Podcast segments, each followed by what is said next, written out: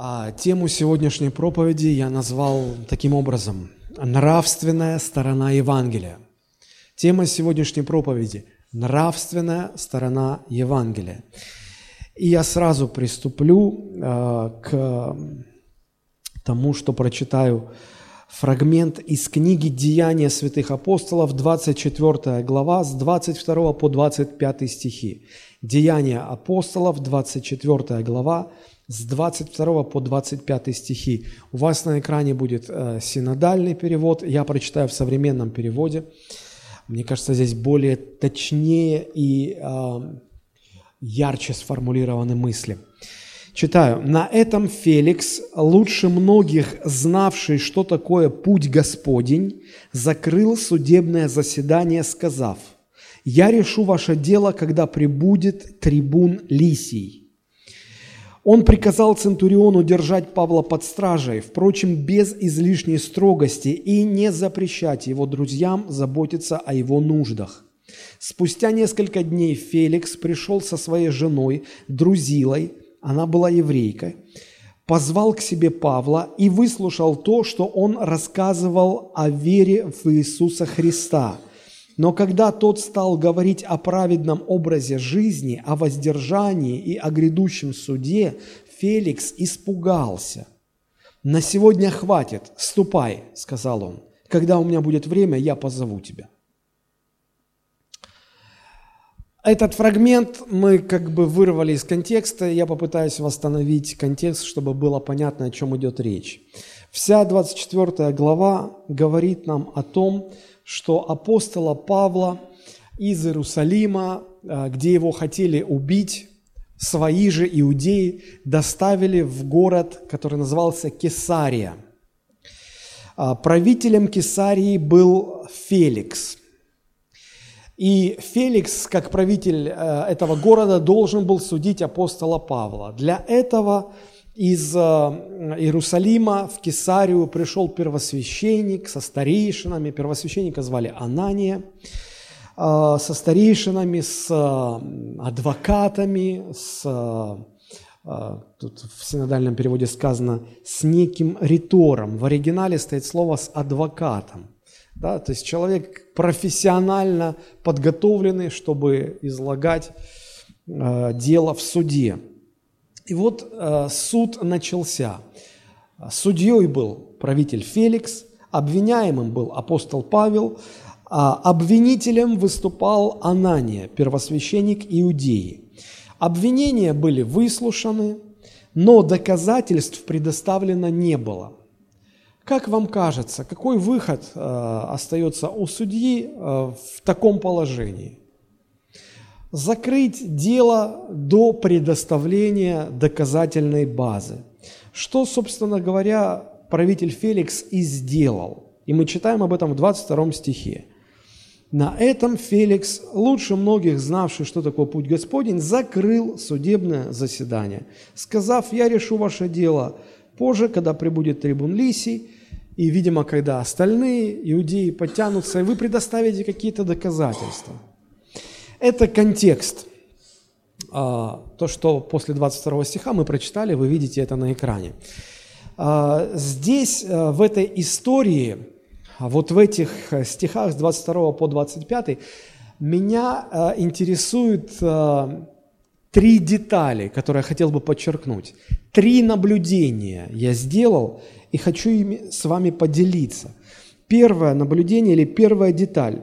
Посмотрите, 22 стих – это не очень хорошо видно а, в а, синодальном переводе, но я проверил несколько а, разных переводов и обратился к первоисточнику, к тексту Нового Завета на греческом языке, в оригинале, как он был написан. И я пришел к заключению, что современный перевод более точен.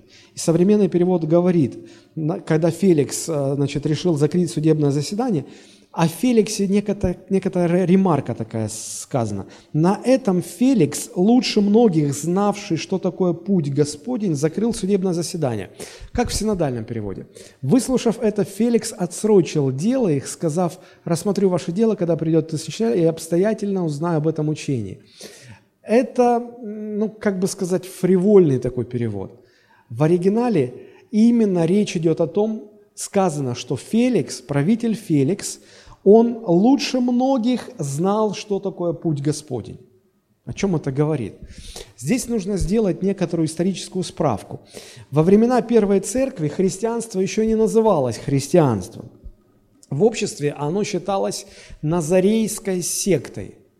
Так что, друзья, ничего нового а, мы сегодня не переживаем. Нас сегодня называют сектой, а, евангельские церкви называют сектами, но, видимо, потому что и в те времена а, первую церковь называли не иначе, как Назарейская секта, и относились так же, как сегодня, то есть даже хуже, чем сегодня относятся. А, официальная религия иудей не принимала их, ну как, не то что всерьез, считала их заблуждающимися еретиками. Тем более их не принимала официальная религия Рима. Вот, и это было учение, которое быстро набирало обороты, э, последователей этого учения становилось все больше и больше. Их называли учениками, не христианами, учениками. Их учение называлось не христианством. А христианами их стали называть гораздо позже – примерно лет через 15 после образования Первой Церкви. А их учения стали называть христианством еще позже, спустя э, более чем 100 лет после образования Церкви. Как же тогда называлось их учение? Если последователи этого учения э, именовались учениками, то учение называлось «Путь Господень». То, что сегодня называется христианством, тогда называлось «Путь Господень» или просто «Путь». Если вы будете читать э, Новый Завет в современном, э, книгу Деяний в современном переводе, вы не сможете не увидеть этого. Вы обязательно на это обратите внимание. Путь Господень. И когда сказано, что Феликс лучше многих, знавший, что такое путь Господень, это значит, что Феликс, правитель Феликс, э, но он не был, конечно, он не был христианином, он не был экспертом, но он лучшим, он был в курсе – как сегодня говорят, он был в теме. Он понимал, что это такое. Он был хорошо осведомлен об этом учении, которое исповедал апостол Павел. А, вот первое наблюдение, первая деталь. А, у меня возникает вопрос, откуда такая осведомленность? Почему? А, ну, ведь среди его окружения, среди его коллег или людей, равных ему по статусу, а, не, практически не было людей, которые интересовались бы этим учением. А он, он, он знал, он был осведомлен, а, и э, если он был осведомлен, значит, ему это было интересно, правда?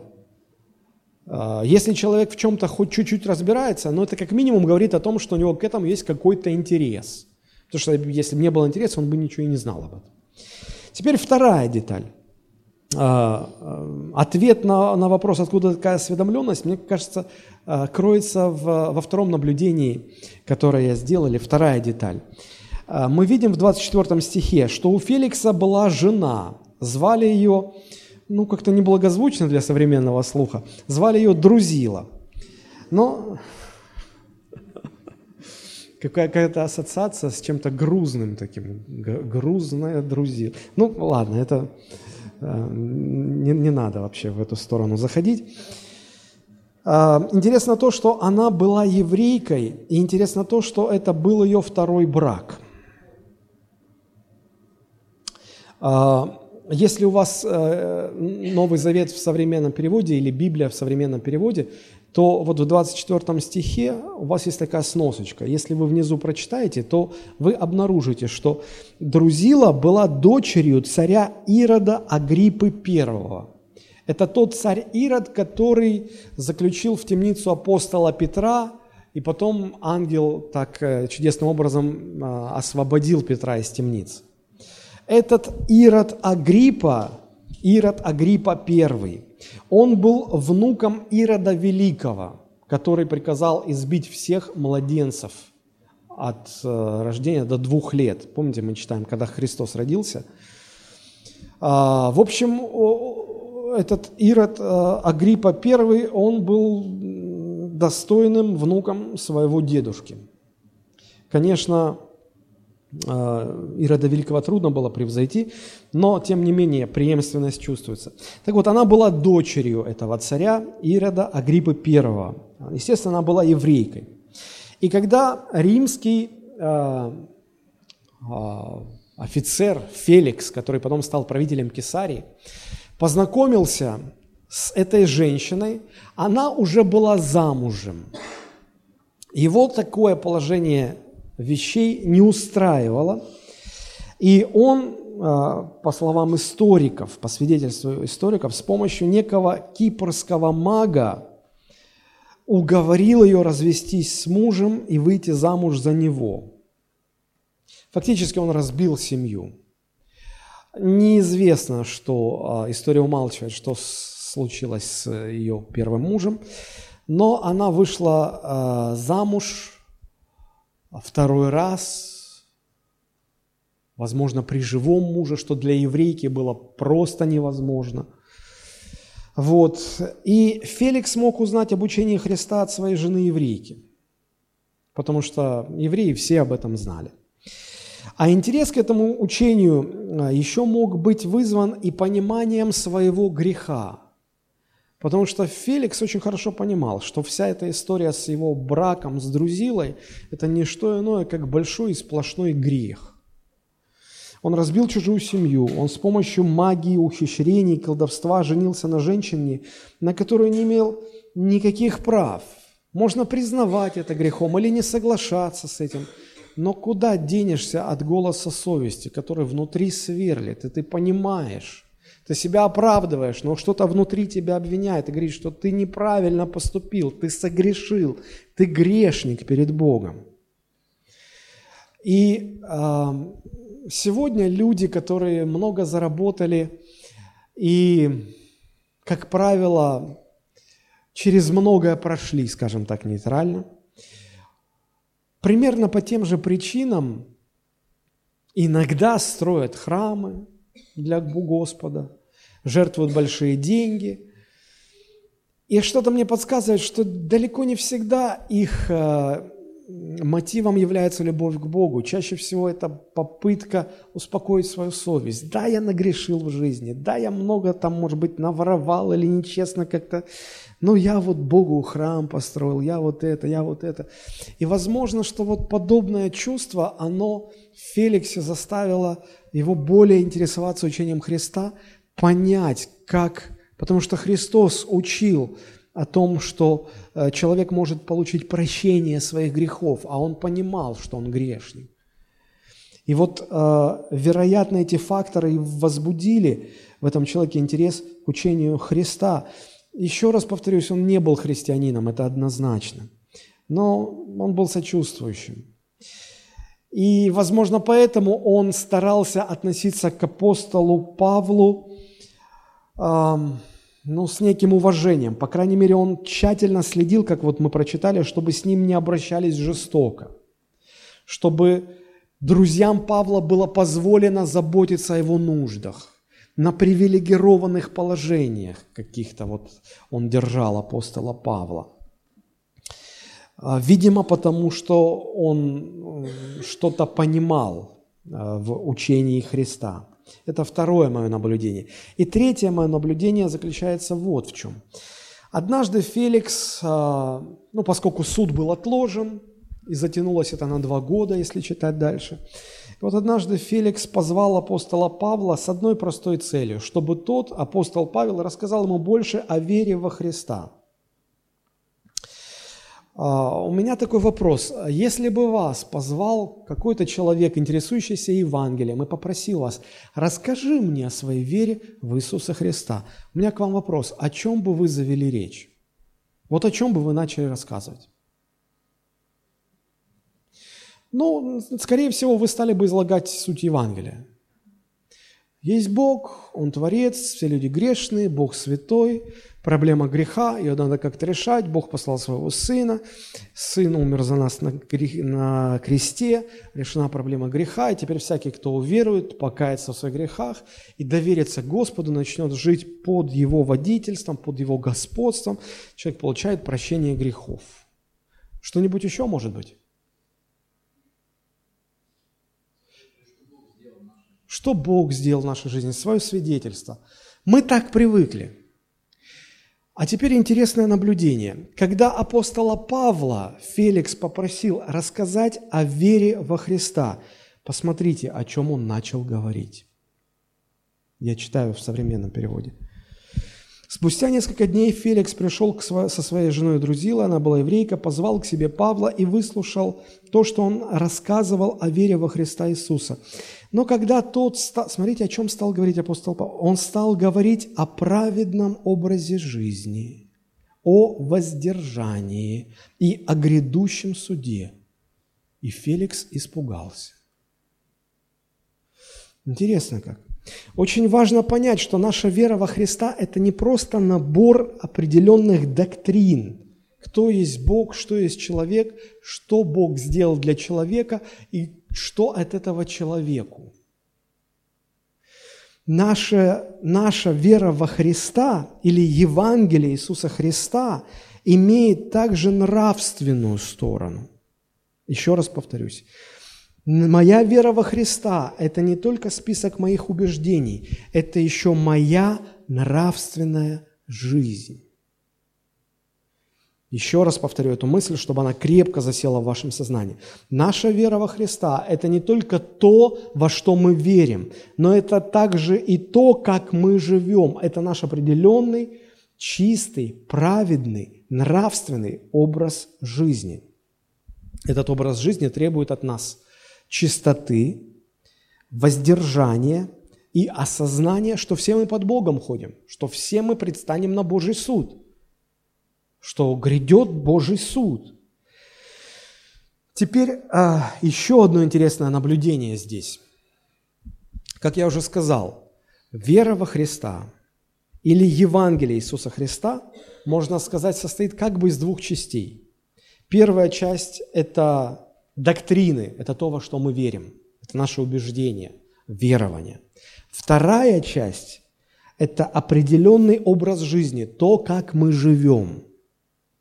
Всегда помните, что Евангелие – это не только убеждение, но это еще определенный образ жизни. Евангелие и моя вера во Христа – это не только мои убеждения, это еще и мой образ жизни, как я живу. Так наблюдение вот в чем заключается. Вот в чем заключается. Убеждение христианина и верование христианина вызывали в правителе Феликсе интерес и жажду познания. Он интересовался. Он лучше многих других был осведомлен, что такое путь Господень. И он Павла позвал, чтобы он еще больше рассказал. У него была жажда познания – Поэтому он много знал о пути Господнем. Но вторая часть – образ жизни. Когда апостол Павел, говоря о вере во Христа, стал говорить о праведном образе жизни, о воздержании, о грядущем суде, вот эта часть Евангелия вызвала в правителе Феликсе страх, защитную реакцию, так что он не хотел даже слышать об этом. Вы скажете, ну и что с того? Какая, в нам, какая нам от этого польза-то, от этого наблюдения? Это очень похоже на современных людей, а, которые интересуются Евангелием. Им интересно, во что эти христиане верят. Но их пугает и их страшит мысль о том, что если они станут христианами, им придется изменить свой образ жизни. Им придется жить нравственной жизнью, если они захотят следовать за Христом усугубляет этот страх осознание собственной нечистоты, о которой свидетельствует их совесть. И Феликс понимал, что вся его жизнь с этой еврейской женщиной, которую он незаконно взял себе в жены, все это, вся эта затея – это сплошное беззаконие. Почему мы сегодня говорим на эту тему? Да потому что для нас, христиан, людей церкви, очень важно разобраться в этом вопросе, потому что в церковь всегда приходят новые люди. Слава Богу, церковь растет, новообращенные присоединяются к христианским общинам. И вот здесь очень важно, важно понимать, что среди людей, живо интересующихся христианским учением, желающих присоединиться к церкви, а, довольно велик процент тех людей, которым интересна только одна часть Евангелия – доктрины, учения, убеждения. Это им интересно.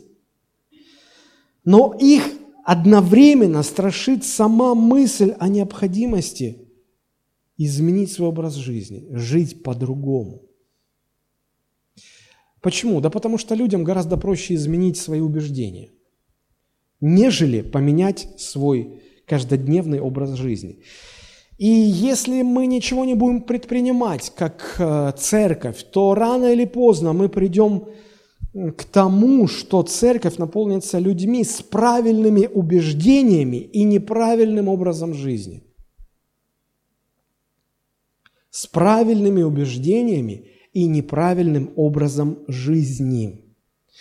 И сегодня это как никогда ярко видно. А, когда я захожу в социальные сети, я вообще э, ну, а, просматриваю а, фактически только одну социальную сеть, Facebook.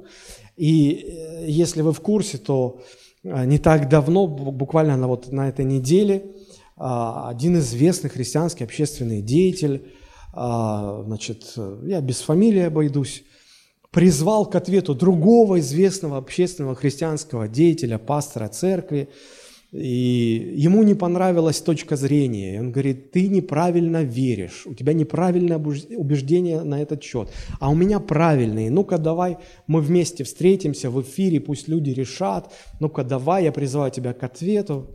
В курсе, да? Ну, Э, знаете меня, что в этом поразило?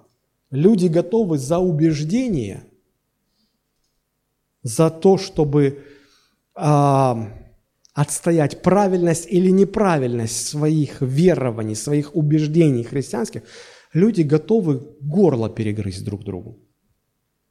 И там поднялась такая волна шума, комментариев, злобы, столько всего. Знаете, что я понял? сегодняшним христианам очень интересна правильность или неправильность веры, верования. И они совершенно не заботятся о том, правильно или неправильно они живут. Вот сам факт, то, что ты поднимаешь эту бучу, вообще это правильно или неправильно, твой жизненный поступок, он правильный или неправильный. Почему такое происходит? Потому что сегодня церковь переполнена людьми с правильными убеждениями, ну, как им кажется, правильными. Каждый ведь уверен в своей правоте. И при этом с неправильным образом жизни – они готовы на виду у мира воевать за какие-то тонкости каких-то христианских убеждений, при этом вот рубя Словом Божьим, как мечом, направо и налево, братьев, сестер, обзывая их, понося их э, клеветой, обливая их грязью. И, все, и, и люди неверующие смотрят, вы христиане. Слушайте, ваш же учитель Иисус говорил, что э, мир узнает о том, что вы ученики Христа, потому что у вас будет любовь между собой, потому что у вас образ жизни определенный будет. Вам плевать на то, как вы живете. Вы хотите доказать правильность своей позиции. Вот в чем проблема. Наша сегодня, сегодня современная проблема. Вот почему проповедуя о доктринах, об убеждениях, об учениях, библейских. Это надо все делать. Но пасторы должны время от времени также проповедовать и о нравственности Евангелия, о нравственной стороне Евангелия. Пасторы должны проповедовать о праведном образе жизни, о воздержании и о грядущем суде. Потому что когда апостола Павла попросили говорить о вере во Христа. Он не говорил о доктринах. Он знал, кто такой Феликс, и кто его жена, и почему она его жена. И он оставил, и он знал, что Феликс интересуется а, учением Христовым, и он оставил это в стране. Он начал говорить о второй стороне Евангелия, о нравственной стороне Евангелия, об образе жизни.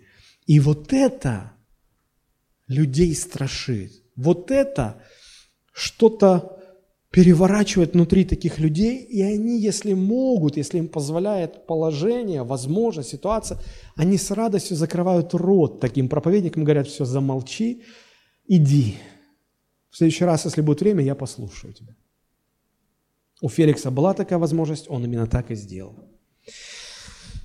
Вот почему а, когда я молился о том, Господи, о чем мне говорить, что мне проповедовать, куда вести дальше церковь. С одной стороны, тем очень много. С другой стороны, когда ты пытаешься э, навести фокус, прицелиться на какую-то из них, возникает вопрос, а почему об этом говорить, а не об этом и не об этом. Почему И всегда, если, если Дух Святой не направит тебя и не покажет, что нужно говорить об этом сегодня, ну ты как как стрелок с завязанными глазами, стреляешь по воробьям вслепую.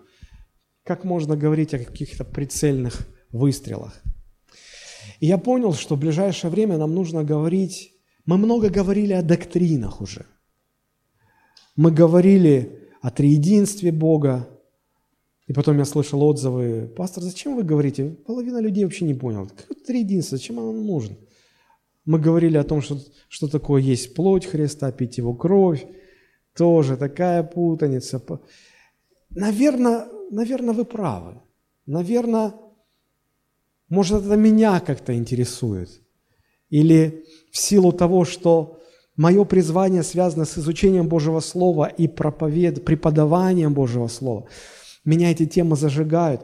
Но так или иначе пастор должен балансировать и проведя некоторое время в учении доктринам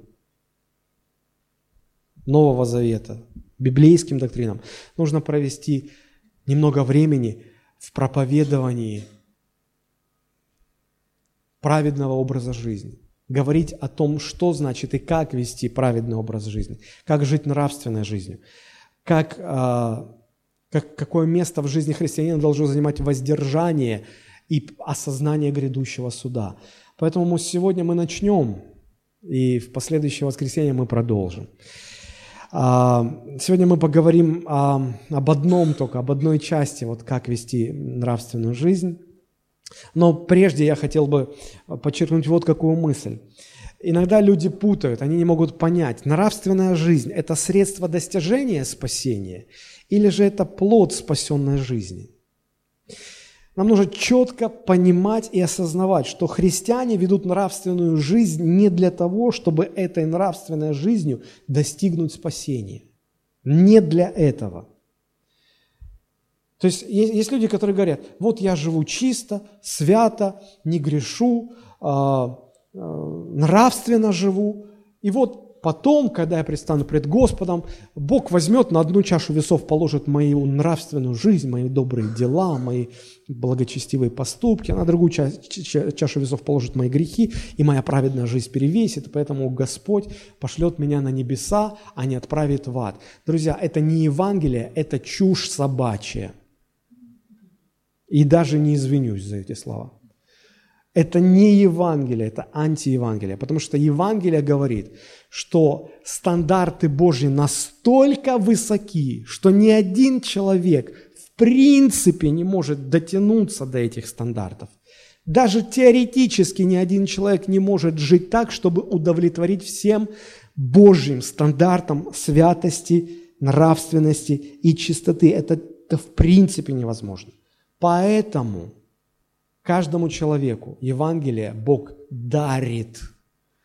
Просто преподносит в качестве подарка. Посмотрите, как об этом написано Ефесянам 2 глава 8-10. «Ибо благодатью вы спасены через веру, не делами, не нравственной жизнью вы спасены, благодатью спасены через веру. И это не от вас, это Божий дар. Не от дел, не от ваших дел добрых, не от вашей нравственной жизни, не от дел, чтобы никто не хвалился. Нечем хвалиться. Ибо мы Его творение, созданы во Христе Иисусе, на добрые дела, которые Бог предназначил нам исполнять.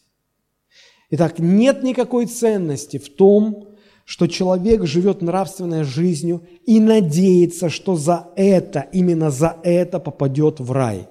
Никакой ценности в этом нет. Иногда люди, верующие, неверующие, говорят, послушайте, а я знаю много неверующих людей, которые живут гораздо более нравственной жизнью, чем многие ваши христиане.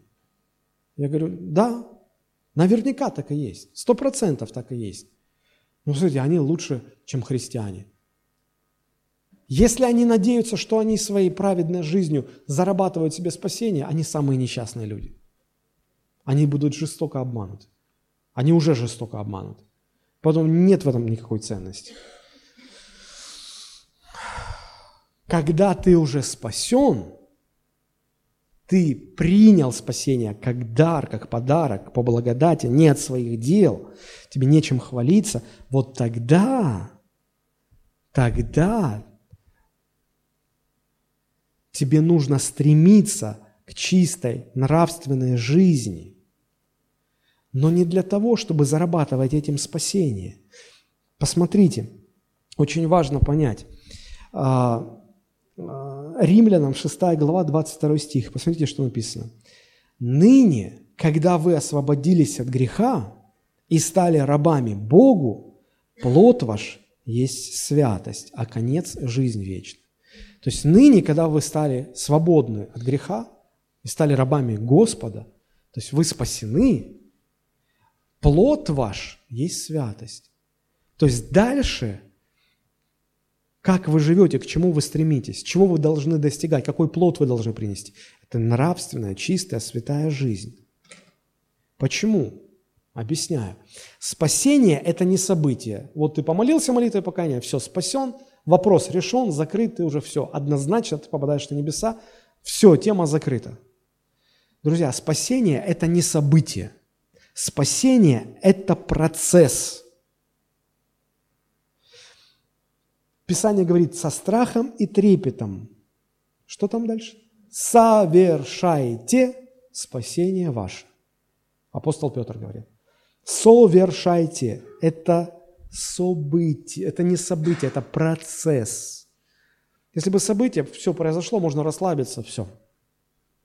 Нормально. А здесь это процесс. Почему это процесс?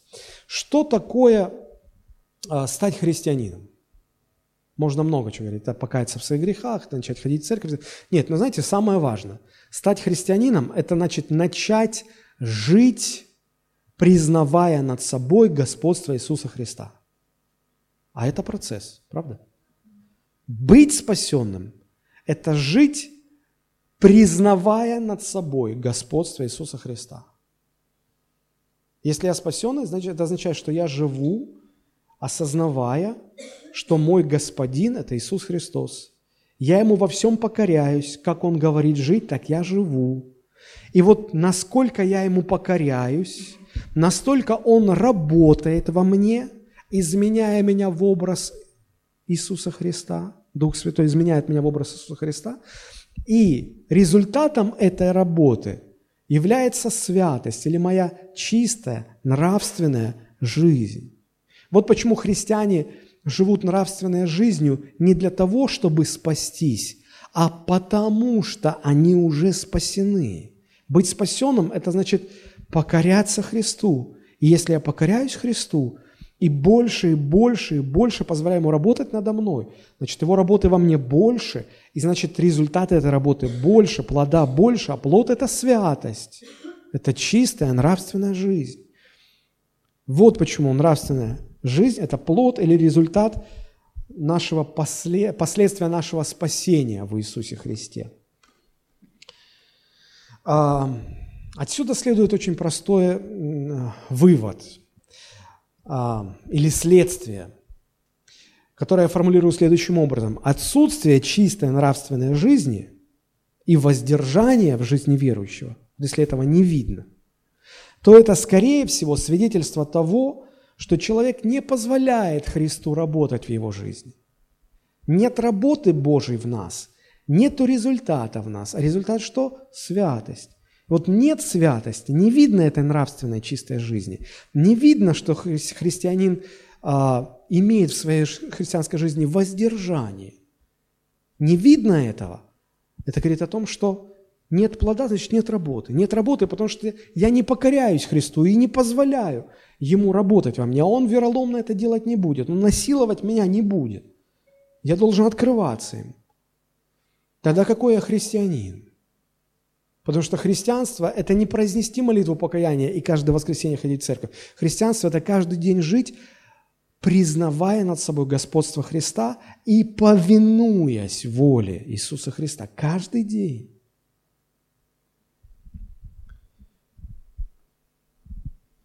Если человек не обнаруживает в себе, христианин не обнаруживает в себе а, вот эту чистую жизнь, воздержание, страх – грядущего суда, то фактически он и не христианин. Он, он живет в самообмане.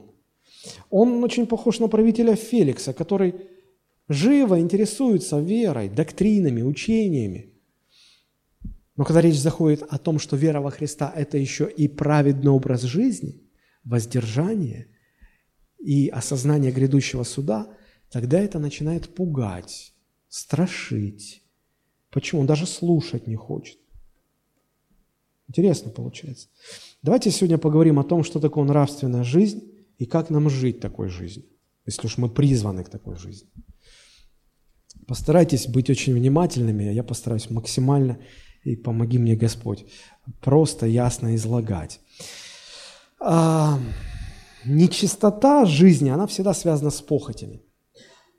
И Библия говорит, что весь мир живет в похотях своих. Похоть – это очень сильное, почти непреодолимое желание греховного чего-то. Самая сильная из всех похотей – это какая? Конечно. Если вы обратите внимание, где в Новом Завете перечисляются дела плоти, перечисляются похоти списком таким, то первую строчку в этом списке занимает что? Сексуальная нечистота во всех ее проявлениях. Первый. Первая э, строчка рейтинга. Почему? Потому что это самая сильная человеческая похоть. В последующих проповедях мы коснемся других похотей. Но сегодня мы поговорим о вот этой похоти, о сексуальной похоти. И, соответственно, о сексуальной нечистоте и сексуальной чистоте перед Богом.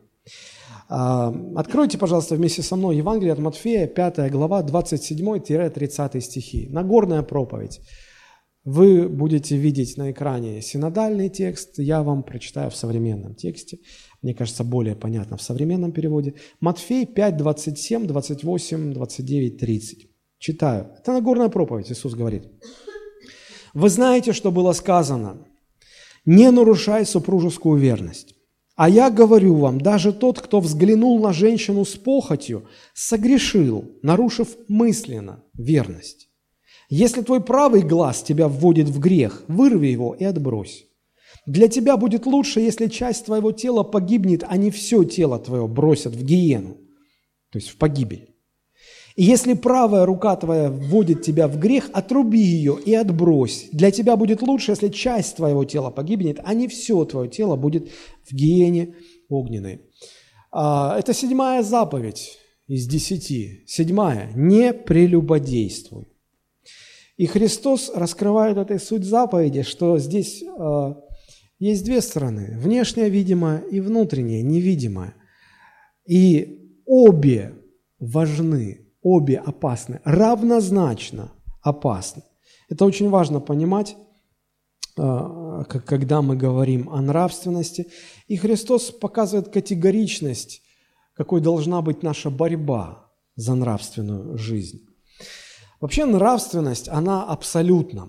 То есть она не зависит от времени, эпохи, в которой люди живут. Она не зависит от народа, а, который что-то признает нравственным, что-то нет. Она не зависит от культуры. Она ничего не... Она абсолютно. Она только Бог э, определяет, что нравственно, а что не нравственно. Э, интересно, что со временем нравственность э, все больше и больше размывается. Что я имею в виду? Лет сто назад то, что сегодня считается вполне нравственным, сто лет назад считалось абсолютно недопустимым.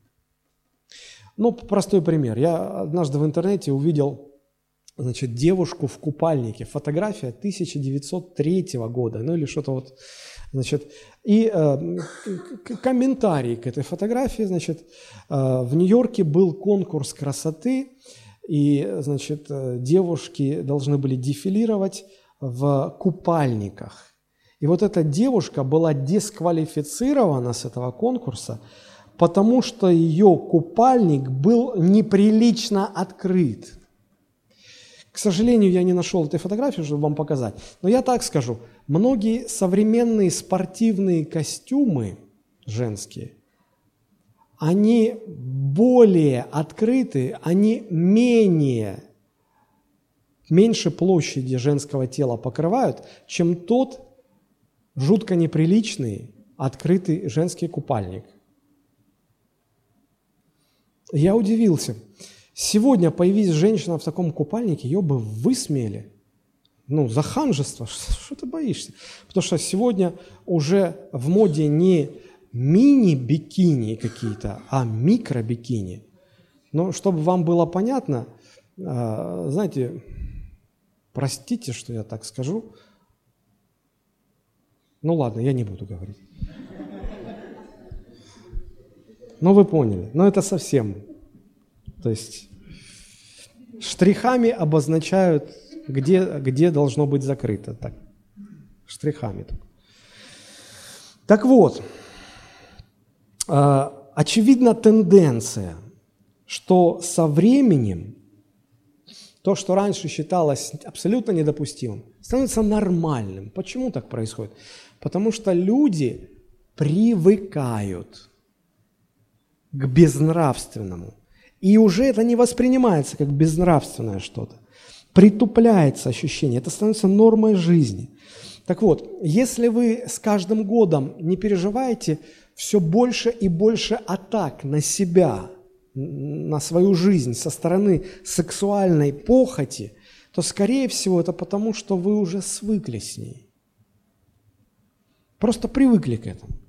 Адаптировались. Особенно склонны адаптироваться к безнравственности молодые люди, даже христианская молодежь. Они э, лихо мирятся с тем, что раньше считалось абсолютно безнравственным. Происходит, происходит какое-то притупление чувствительности.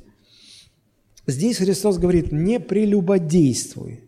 В современном переводе «не нарушай супружескую верность». Что такое прелюбодеяние? Это нарушение супружеской верности. Это любая форма сексуальных отношений с кем-либо, кроме вашего супруга или супруги. Есть такое слово «адюльтер» – прелюбодеяние, от английского слова «adultery» – прелюбодеяние. Прелюбодеяние может быть и как поступок, который человек совершает, и как намерение, которое в мыслях совершается. Поступок – это внешняя видимая форма, намерение – это внутренняя невидимая форма одного и того же греха, одной и той же нечистоты. И Христос говорит, что опасно и то, и другое. Опасность равнозначная. Хотя мир в целом так осуждает супружескую измену, на практике, в отдельных случаях, всячески старается оправдать супружескую неверность, придавая ей некий орел романтичности, какой-то таинственности, какой-то привлекательности. Это воспевается в произведениях искусства. Но даже если взять роман Льва Николаевича Толстого, когда это было написано, уже больше ста лет прошло, и э, роман э, Толстого Анна Каренина, но он воспевает любовь вне брака – она была замужняя дама, ее любовь с Вронским, как-то вот это вот все. И задумывался роман как описание а, быта, нравственности того времени, еще того времени. Что говорить про сегодняшние дни, когда мы говорим, что тенденция с каждым годом возрастает. Сегодня чуть ли не каждая вторая песня воспевает супружескую неверность. Пожалуйста вам, Ирина Аллегрова – Песня «Угонщица». Как лихо ее отпевают барышни современные. Слова какие? Угнала тебя, угнала. Ну и что же здесь криминального?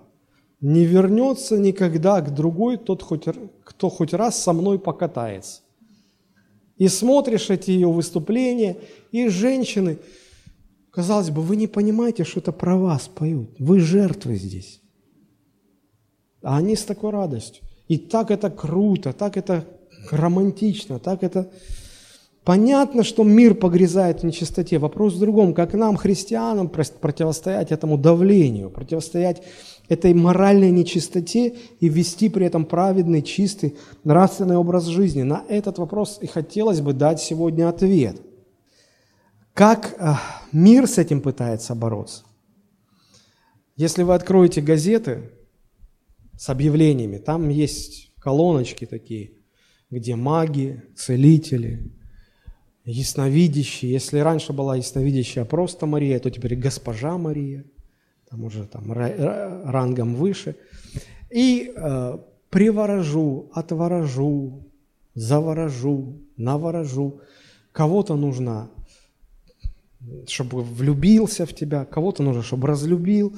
И э, если посмотреть на объем э, этих объявлений, на объем рынка этих услуг, говоря экономическим языком, становится страшно. Проблемы есть, проблем очень много такого плана. И в мире есть свои инструменты. Мы понимаем, что это колдовство, это шарлатанство по большому счету, но так или иначе это не Божьи инструменты. Я хочу сегодня говорить именно о Божьих инструментах нравственной, чистой жизни. И вот я выделил три основных момента, которые помогут нам а, жить э, чистой нравственной жизнью в этом безнравственном мире. Первое, что нужно сделать на пути к чистой жизни, это осознать саму проблему нечистоты сексуальной, осознать ее. Потому что если мы не поймем, насколько опасна эта проблема, насколько трудно выводима, насколько страшна, какова ее природа, в чем ее источник, откуда она берет свое начало, будет очень трудно э, бороться и трудно избавиться.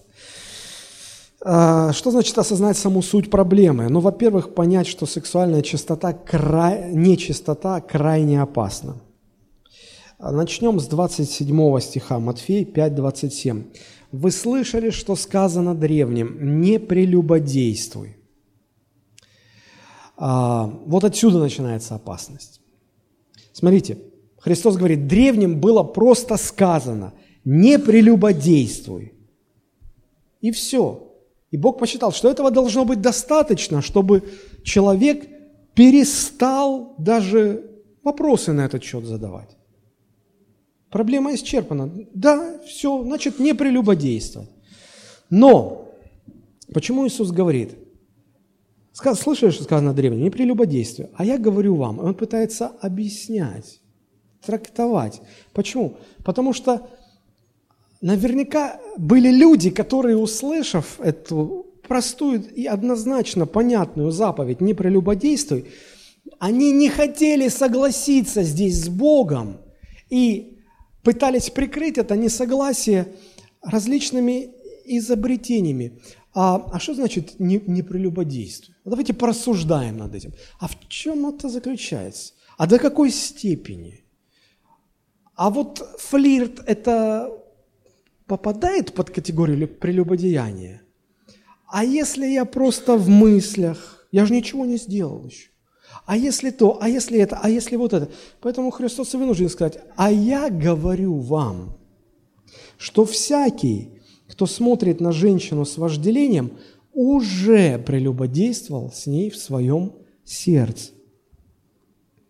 Почему люди изобретают эти разные формы? На простую Божью заповедь нет, категорично нет, люди начинают, а вот это, а если так, а если вот так. Мне это всегда напоминает а, воп, христианский вопрос насчет алкоголя. Потому что Новый Завет однозначно э, говорит за сухой закон. Нет. Но люди, Они же никто не говорят, не, я не могу с этим согласиться. Нет, они говорят, ну подождите, здесь надо порассуждать. Нигде прямо в Библии не написано, а написано вот. Еще э, пытаются цитировать апостола Павла, совершенно искажая его слова. Они говорят, ну в Библии же написано, пейте, но не упивайтесь. Я всегда говорю, а ну-ка покажите мне в Библии. Пейте, но не упивайтесь. Нет такого, написано, не упивайтесь, но исполняйтесь духом. Совсем другая мысль.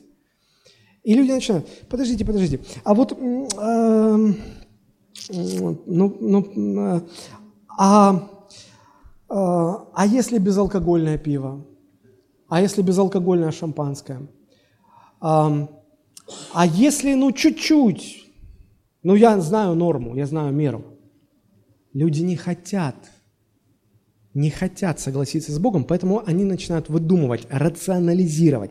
Вот для всех таких изобретателей и рационализаторов Христос максимально поднимает планку.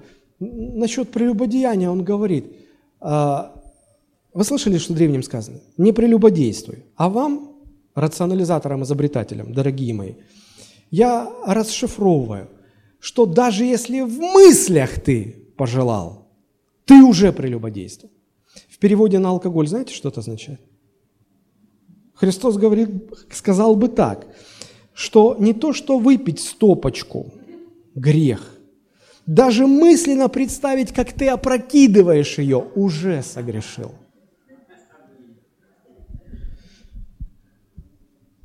После этого уже трудно что-то изобрести, правда?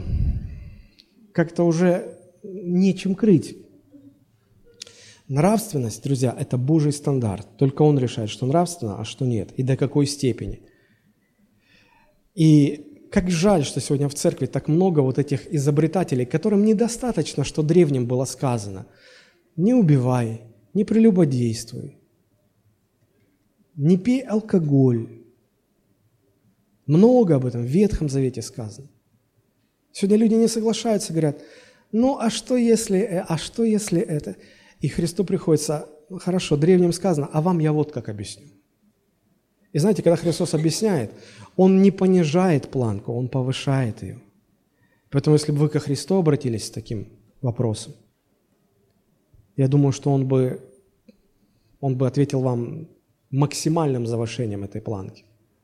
Почитайте в Ветхом Завете, к чему приводит алкоголь, каким грехам, к какому безобразию это все приводит.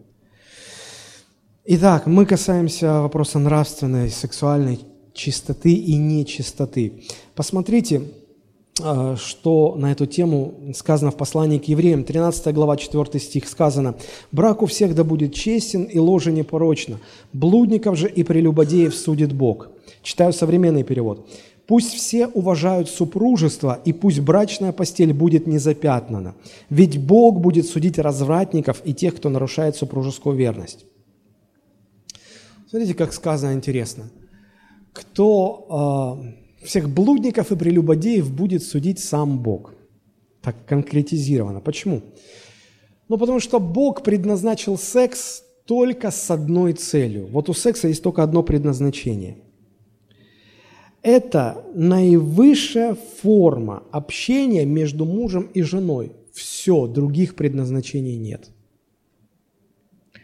Человек, который Э, становится блудником или прелюбодеем, он не согласен с этой трактовкой, он выдвигает свои определения, он по-своему это хочет использовать, сексуальность.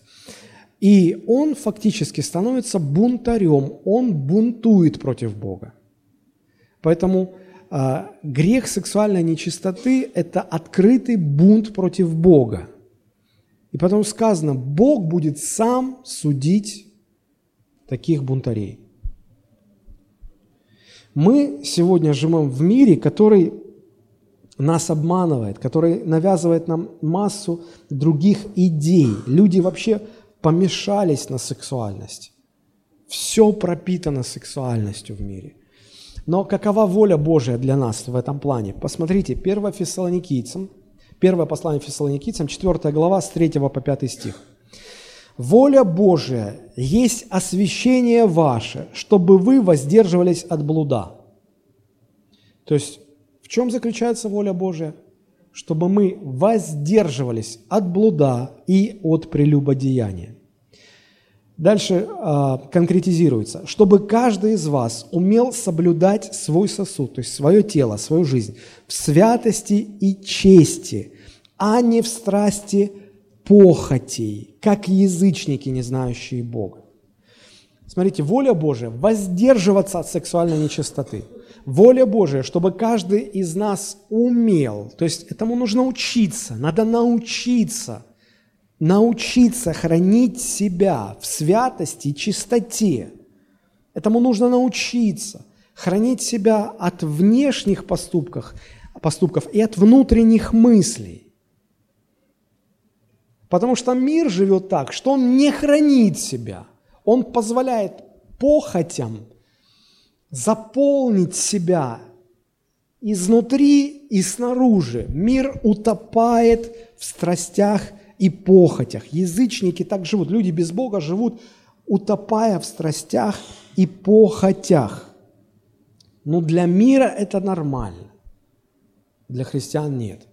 Причем, знаете, мир, чтобы как-то э, замаскировать э, сексуальную нечистоту, потому что это же нечистота. Любая нечистота – это нечистота. Поэтому он не называет похоть похотью. Он похоть сегодня, мир сегодня похоть называет как? Сексуальность. Сексуальность. Сексуальность сегодня стала движущей силой в мире. Если раньше говорили о, о том, что одежда может быть красивой и некрасивой, то сегодня говорят, одежда может быть сексуальной и несексуальной. Раньше говорили, девушка может быть красивой или некрасивой. А, а сегодня говорят, девушка может быть сексуальной и несексуальной. И о мужчинах даже так стали говорить. Культивируется образ, образ мачо, такой сексуальный муж, мачо. Вы знаете, что в переводе слово мачо означает ну, бык, производитель потомства. Бык, бычара. Если мужчина воспринимает это как комплимент – ну, знаете, как вот, ну, если это про свиней говорят, то это Боров, производитель. Я бы обиделся, если бы меня так назвали. Так вот, а, какая-то подмена произошла. Сегодня понятие сексуальности и красоты стало взаимозаменяемым. Да, если, если девушка сексуальная, ее считают красивой. А если девушка не сексуальная, ее считают некрасивой. Если одежда сексуальная, она считается красивой. И наоборот. Но на самом деле сексуальная одежда – это одежда, которая вызывает похоть. Вот вам простое, однозначное определение. Сексуальная одежда – это одежда, которая вызывает похоть. Внешний вид женщины-христианки должен вызывать благородное восхищение, а не сексуальное возбуждение. Я еще раз повторю. Вдумайтесь, запомните эти слова. Внешний вид женщины-христианки должен в окружающих вызывать благородное восхищение, а не сексуальное возбуждение. Мне понравились слова одного пастора. Он сказал, красота женщины не в ее сексуальности, Апостол Павел утверждает, сущность красоты женщины не определяется ни чертами ее лица, ни ее фигурой, ни богатством или стилем ее нарядов, ни даже ее возрастом. Она определяется уровнем добродетели ее сердца. Чем добрее сердце, тем красивее женщина. И в этом случае все могут быть по-своему красивыми. Такой небольшой эксперимент вам а, хочу предложить. Если парень сегодня, про молодежь идет речь, если парень сегодня говорит девушке, о, бэйби, ты выглядишь секси, о, круто, девушка это воспримет как комплимент, правда? А что если мы, а, а, значит, сбросим маски и назовем это как, как Слово Божие это называет. Что если парень скажет девушке ту же самую мысль, только в свете Писания скажет, «О, бэйби, ты выглядишь похотливо, круто». Девушки, кто из вас воспримет это как комплимент? Никого? А чего так? А ведь сказали одну и ту же мысль, просто по-разному. Вы понимаете, что подмена понятий произошла? Не заблуждайтесь. Нечистота – это нечистота. Сегодня люди готовы называть сексуальным что угодно, потому что если сексуально, оно продается. Я всегда удивлялся, почему, когда на автомобильных салонах, когда выставляют машины красивые, всегда там кто стоит? Вот, правду говорю, девушки там стоят. Девушки в коротких юбках, в сексуальных одеждах. И мужчины ходят и разглядывают, о, этот новый Мерседес, он такой сексуальный, о, а, и уже кажется, у него сейчас оргазм случится. Думаешь, боже мой, это просто машина, это железка. А, я, я, я слышал, что чемоданы выпускают, сексуальные чемоданы. Я даже не знаю, как он должен выглядеть, что это такое, но интерьер называют сексуальным.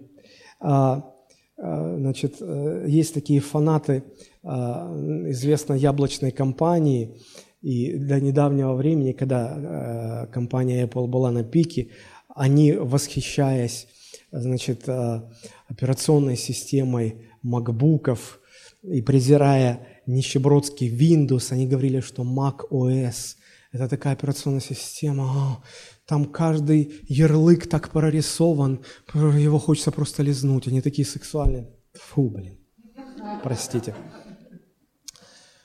Думаешь, люди сошли с ума. А, проходил мимо магазина инструментов. Инструменты мужикам продают. Дрели, перфораторы, пилы. Значит, рекламный плакат на входе. Женщина молодая, с большой грудью, а, а, в джинсовых рваных шортах, которые как-то выше трусов, если бы трусы там были бы, они были бы выше трусов вот в этих, и э, такая вся, э, ну, пот или что там, капли воды, и такой томный взгляд, и она с огромной бензопилой. Я думаю, да, вот именно такие люди, как раз вот это профильно, да, это именно они покупают бензопилы и работают, значит, э, валят лес где-нибудь. Причем какая, какая связь? Да потому что продается. Сексуальность – движущий фактор продаж. Поэтому хочешь что-то продать, что-то не продается, назови это сексуальным, продаться за милую душу. Вот в такой чувственности, похотливости живет мир. И, конечно же, все это выражается в том, что блуд и прелюбодеяние, прелюбодеяние – это нарушение супружеской верности. Если вы еще не женаты, не замужем – а, то вся ваша сексуальная нечистота попадает под категорию блуда. Вот. Бог сотворил человека таким образом, что человек свободно может прожить без неправильных сексуальных отношений. И это ему на пользу будет, ему хорошо от этого будет. Мир же утверждает, что это невозможно – даже на подростков сегодня идет такое давление. В Европе, в официальных вот молодежных журналах психологи утверждают, что если подростки до 14 лет не имели своего первого сексуального опыта, они вступают во взрослую жизнь неполноценными личностями. Ну, совсем с ума сошли просто люди. Молодежь буквально склоняют к безнравственной жизни. Мир говорит что сегодня, что это круто, это просто – ты, ты столько теряешь. Давайте посмотрим, что Библия говорит на эту тему. Совершенно другой взгляд. Откройте, пожалуйста, притча. Книга притчи Соломоновых, 6 глава с 23 по 29 стихи. Притча 6 с 23 по 29 стихи. «Ибо заповедь есть светильник, и наставление – свет, и назидательные поучения – путь к жизни чтобы остерегать тебя от негодной женщины, от льстивого языка чужой. Не пожелай красоты ее в сердце твоем, и да не увлечет она тебя ресницами своими. А сегодня девушки по два часа стоят перед зеркалами, и эти ресницы удлиняют, накрашивают, настраивают свое оружие соблазнения. И потом не понимают, что он меня лапает, что он, ко мне, что он меня домогается. Реснички не крась по два часа перед зеркалом, и не будет он соблазняться твоими ресничками. Не пожелай красоты ее в сердце твоем, да не увлечет она тебя ресницами своими, потому что из-за жены блудной обнищевают до куска хлеба, и замужняя жена уловляет дорогую душу. Может ли кто взять себе огонь в пазуху, чтобы не прогорело платье его? Может ли кто ходить по горячим углям, чтобы не обжечь ног своих? То же бывает и с тем, кто входит к жене ближнего своего. Кто прикоснется к ней, не останется без вины. Как вы заметили, Библия не говорит, что это круто. Библия говорит, что это чрезвычайно опасно. Это будет тебе дорогого стоить. Обнищаешь до куска хлеба. Те, кто считают блуд нормой, прелюбодеяние нормой, строят свой образ на похотливости. Библия говорит, вы не останетесь ненаказанными. Точно, не останетесь безнаказанными. Итак, первая проблема нравственной нечистоты, она чрезвычайно опасна. Бог будет судить таких людей, и вы обязательно потерпите урон и разрушение. Чем еще опасна эта проблема? В чем еще ее особенность? Особенность в том, что источник этой проблемы не вовне. Источник этой проблемы не в том, что э, но мир давит сексуальностью. Источник внутри. Христос сказал, не извне, а из сердца человека исходят нечистые помыслы, блуд, прелюбодеяние, убийство из сердца. А, люди сегодня как думают, ну, если не было сексуальной связи с человеком, значит, и не было сексуального греха. А смотрите, что Христос говорит, 5.28 Матфея. «А я говорю вам, что всякий, кто смотрит на женщину с вожделением, уже прелюбодействовал с ней в сердце своем». В современном переводе. «Я говорю вам, даже тот, кто взглянул на женщину с похотью, согрешил, мысленно нарушив неверность, нарушив верность своей жене. Что такое взглянуть с похотью? Это значит взгляд, движимый сексуальным интересом. Взгляд, движимый сексуальным интересом. Знаете, сейчас вот Олимпиады проходят в Рио. Я встретил а, в Фейсбуке такую интересную фотографию. Фотография просто женщины, пляжный волейбол, ну, как один из видов а, олимпийских состязаний. Смотришь, ну все, женщины в купальниках, в а, бюстгальтерах, да, ну, пляжный волейбол, в купальниках, наверное, да, открытые купальники. Вот, ну и смотришь, все как бы, и все. Ничего не цепляет. И там, значит, эту фотографию, на нее наложили как бы такие, ну, пузырики. Причем наложили именно так, что эти пузырики закрывают как раз э, на телах женщин места, где э, видны эти купальники. То есть плавочки, э, бюстгальтеры просто закрыты.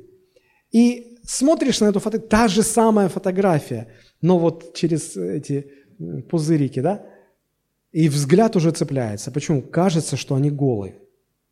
А как Пушкин говорил, что мужику достаточно пятку женскую голову показать, все, он остальное сам дорисует, больше ничего не надо. Да? И смотришь на одну фотографию, она тебя не цепляет. Потому что и, и, и хочется рассмотреть, э, под пузырик этот заглянуть. Что тобой движет? Что движет этим взглядом? Взгляд, движимый сексуальным интересом. Многие спрашивают, а что такое посмотреть с похоти? Это любой наш взгляд, которым движет сексуальный интерес, которым движет похоть. Мир мыслей невидим. От, от того люди склонны возгревать нечистые мысли. Никто ведь их не видит. Да, из людей никто не видит, но Бог-то их видит. И фактически Христос говорит, что а, совершить прелюбодеяние как поступок и совершить прелюбодеяние в мыслях, просто в мыслях. В мыслях раздеть женщину, в мыслях представить, как бы ты с ней переспал, как бы ты ее трогал, гладил, что-то еще делал. В мыслях представь. Христос ставит знак равенства. Это одно и то же. Опасность равноценная, равнозначная. Что это значит? Это значит, что нужно как ты хранишь себя от поступка прелюбодеяния, также нужно хранить себя в разуме от этого прелюбодеяния. А, апостол Павел в послании к римлянам называет это а, заботиться о том, чтобы иметь Бога в разуме. Мы можем сказать, я хожу перед Богом, поэтому я вот не прикасаюсь. Не... Да, а в разуме. В разуме у тебя Бог есть, в разуме. Перед Богом ты ходишь в разуме. Там вот. Никто, тебя никто не может проследить, никто не может проверить тебя. И смотрите, если человек не заботится иметь Бога в разуме, что происходит? Римлянам 1.28. И как они не заботились иметь Бога в разуме, то предал их Бог превратному уму делать непотребство, и потом перечисляется все. Что значит иметь Бога в разуме? Контролировать свои похоти, не давать им места. Поймите, в каждом человеке из-за греховной природы есть эти похоти, они есть. Они поднимаются, если видят раздражители какие-то. И надо уметь их контролировать, уметь подчинять свои мысли, свои желания воле Христа. Вот что значит иметь Бога в разуме. Это очень важно. Если вы не заботитесь иметь Бога в разуме, вам это дорого будет стоить. Смотрите, притчи 7 глава, первые пять стихов. «Сын мой, храни слова мои, и заповеди мои сокрою себя. Храни заповеди мои, живи, Учение мое, как зрачок глаз твоих храни, навяжи их на персты твои, напиши их на скрижалях сердца твоего, скажи мудрости ты сестра моя, и разум назови родным твоим. Для чего? Чтобы они охраняли тебя от жены другой, когда она подойдет к тебе.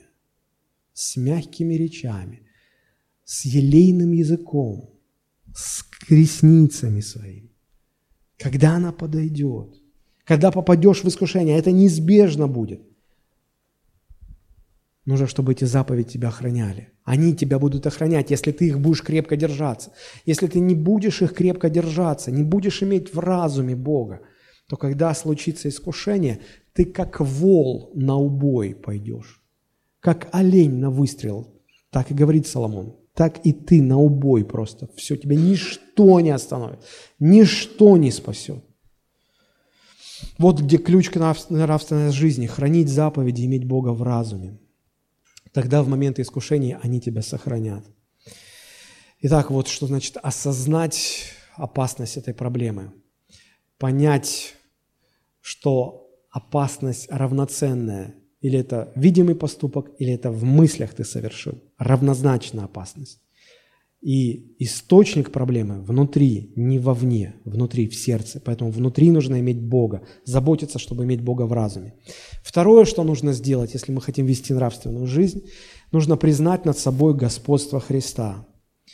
То есть, э, э, как победить похоть, как победить это желание, когда вот ты чувствуешь, что они пробуждаются в тебе. Смотрите, Галатам 5.16 написано. «Я говорю, поступайте по духу, и вы не будете исполнять вожделение плоти». В современном переводе. «Поэтому я говорю вам, живите, как велит Дух Божий, и тогда вы не поддадитесь вожделениям плотской природы». То есть путь к свободе от сексуальной чистоты лежит через покорность свою, моя покорность Духу Божьему. Если я буду жить так, как велит Дух Божий, тогда эти похоти не будут надо мной иметь власть. Понимаете? Еще раз прочитаю. Галатам 5.16 в современном переводе. «Поэтому я говорю вам, живите, как велит Дух Божий, и тогда вы не поддадитесь вожделениям плотской природы». Как подчинить себя Богу? Познавайте Бога. Чем лучше вы будете знать Бога, тем больше вы будете понимать, как Он вас любит, как Он вас заинтересован, и вам легче будет подчиняться Богу. Чем лучше знаете, тем легче подчиняться. И э, просто поймите, что вы принадлежите Богу. Признайте над собой владычество Христа. Он вас выкупил. Писание говорит, что Он купил нас дорогой ценой, поэтому вы не свои, мы Божии. Надо иметь эту принадлежность. Я Божий. Я не сам по себе, я не мирской. Я не какой-то другой, я Божий. Апостол Павел Тимофею говорит, ты же человек Божий, убега... Принадлежность. Кем вы себя считаете? Чьим вы себя считаете? Сам по себе, если ты человек Божий, значит, ты признаешь над собой господство Бога, господство Христа. Это позволит сохранить себя от сексуальной нечистоты. И третье, что нужно сделать, нужно практически посвятить себя Христу. Смотрите, когда Христос говорит, что лучше тебе глаз вырвать, лучше тебе руку отсечь, если она вводит тебя в грех. А, конечно, речь не идет о том, что буквально нужно рвать глаза, руки отсекать, иначе весь мир был бы полон инвалидов. А, речь идет о том, что а, в борьбе с нечистотой надо идти на крайне радикальные меры. Нужно что-то сделать очень конкретное, радикальное, очень сильное. Что нужно сделать? Первое. Знаете, есть такая фраза – а, помните, когда Иоанн говорит, не любите мира, не того, что в мире, ибо все, что в мире, что там дальше? Похоть очей. Похоть очей. Похоть. Похоть входит через глаза. Похоть активируется через глаза. Но врачи говорят, 80% информации, которая поступает в человека, идет через глаза. И похоть, и искушение приходит через глаза. Вот почему Иов а, говорил, э, книга Иова, 31 глава, 1 стих, «Завет положил я с глазами моими, чтобы мне не помышлять о девице». В современном переводе знаете, как звучит? Интересно. «Условился я с глазами своими, чтобы на девушек, что на девушек заглядываться не буду». Мужики, договоритесь со своими глазами. Вот положите руку на них, скажите, глаза. Давай, давайте договоримся с вами – что на, на девушек мы не заглядываемся. За каждой юбкой мы не следим, не провожаем. Не заглядывайтесь. Посвятите Богу свои глаза. Не впускайте через свои глаза все подряд. Ой, наш желудок умнее, чем наши глаза. Знаете почему? Потому что если что-то не то съешь, если яд, токсин попадет в желудок, желудок соображает, что это нельзя пропускать дальше, потому что организм может помереть. И срабатывает защитный э, рефлекс, механизм. Человека начинает тошнить и рвет, он вырывает, извергает все, что желудок отказался это принимать, это выходит наружу. У глаз такого механизма нет. А, а, они наоборот, если похоть, если нечистота, они как, как ненасытимые пьют. Все, никакой. И вся грязь заходит, заходит, бесы часто заходят через глаза – и что потом? Как дальше жить? Поэтому заключите со своими глазами завет. И не позволяйте, что бы ни было, телевидение, интернет, порнография, журналы, фильмы, похотливо одетые девушки, женщины, не позволяйте. Женщины, пожалуйста, девушки, не одевайтесь сексуально. Нет, по-библейски скажу, не одевайтесь похотливо. Что это значит? А вот по-вашему это секси. Вот э, перед мужем в спальне, вот там это надо, да. Но только там, больше нигде. Не, чтобы мужикам не ходить вот так вот. Глаза к небесам, откуда приходит помощь моя. Им делать-то нечего. Не одевайтесь похотливо. Не надо. Это первое, посвятите Богу свои глаза. Второе, посвятите Богу свое время. Очень часто человек поддается атаке похоти, когда он праздно проводит время. Вспомните царь Давид. Всем нужно было идти на войну. И он должен был, как военачальник, идти на войну. Но он уже большой человек, ему уже не обязательно. Он, первое, не пошел на войну. Он, второе, провалялся в постели и дрых до вечера – и под вечер он проснулся выспавшийся, уставший, праздный. Знаете, когда человек праздный, глазки начинают искать приключений. А поскольку все ушли воевать, все мужчины ушли воевать, нет мужчин больше. Ну что упрекать эту женщину, Версавию, что она, не смущаясь, во дворе своего дома вышла голая и стала принимать душ. Ну вот не было-то, с кувшином так. Она не боялась, потому что знала, все мужики на войне, только женщины, не, не от кого прятаться. Оказалось, есть от кого. Вышел праздный царь Давид, и глазки выстрелили. И потом пошло, поехало. Вывод. Праздность – это, это опасная штука. Праздные люди особо склонны поддаваться атакам похоти. Поэтому посвятите свое Богу, время Богу, все свое время. Очень аккуратно обращайтесь со своим свободным временем. Аккуратно обращайтесь с отдыхом своим потому что можно все оправдать. Вы устали, у вас был напряженный день рабочий, неделя напряженная, сложные переговоры, в бизнесе проблемы, вы вымотались так, вам хочется прийти домой, все, отстали все, вдохнуть, а, что, надо расслабиться, что расслабиться? Ну, 100 ну, грамм, да ладно, жена, ты же не скажешь, нет, ну все. А пошло, вино, потом программки, а по вечерам что мужчинам показывают, что они ищут. Да, интересные каналы. Пошло, поехало. И потом, когда уже ты попал в эту яму, как праздность, ты позволил праздность, как и царь Давид. В хорошие времена он был очень сильный духовно. Праздность снимает все барьеры. Поэтому посвятите Богу все свое время и посвятите Богу все свое тело. 1 Коринфянам, 6 глава, с 13 по 20 стихи написано, «Тело же не для блуда, но для Господа, и Господь для тела. Бог воскресил Господа, воскресит и нас силою Своей. Разве не знаете, что тела ваши – суть члены Христова? И так отниму ли члены у Христа, чтобы сделать их членами блудницы? Да не будет. Или не знаете, что совокупляющийся с блудницей становится одно тело с ней, ибо сказано, два будут одна плоть, а соединяющийся с Господом есть один дух с Господом. Бегайте блуда. Всякий грех, какой делает человек, это грех вне тела. Блудник грешит против своего собственного тела.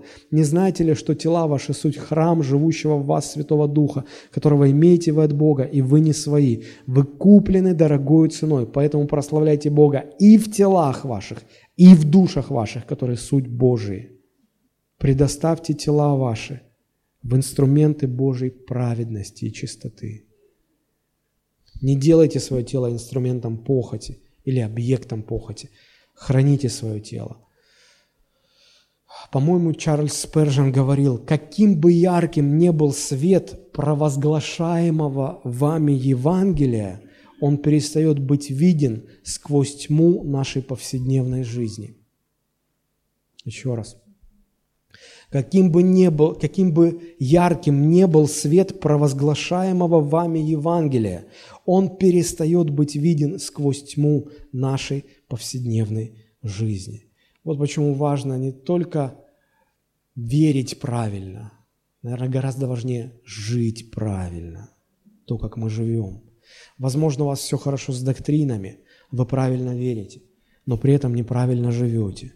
Сегодня это слово для вас. Покайтесь, просите, чтобы за вас молились, измените свою жизнь. Молитесь о свободе. Сегодня многие мужчины и женщины в церкви, в церкви, мужчины и женщины, нуждаются в освобождении от похоти, от блуда, от прелюбодеяния. Вы, может, не делаете это как поступки, в мыслях вы это делаете. Сегодня многие мужчины нуждаются в освобождении от порнографии. Многие проповедники нуждаются. Они по утрам проповедуют Евангелие, а ночами сидят в порнографии. И никто не знает из людей. Но Бог все знает. От разного рода сексуальной нечистоты. Это никто не видит. Бог все видит. Давайте мы поднимемся. Если вам нужна свобода, молитесь сейчас Богу. Он может освободить. Покайтесь перед Ним. Откройте свое сердце. Не можете сами, просите, чтобы за вас помолились. Молитесь сейчас, молитесь, просите о чистоте. Просите, чтобы Бог дал вам силы хранить себя в чистоте, чтобы Бог дал вам эту способность вести праведный образ жизни, иметь воздержание в своей жизни и осознавать грядущий суд Божий. Может быть, у вас все правильно с доктринами, но у вас не все правильно с жизнью. Бог это видит. Бог готов простить если мы покаемся. Давайте будем молиться. Господи, мы обращаемся к Тебе, мы стоим перед Твоим лицом.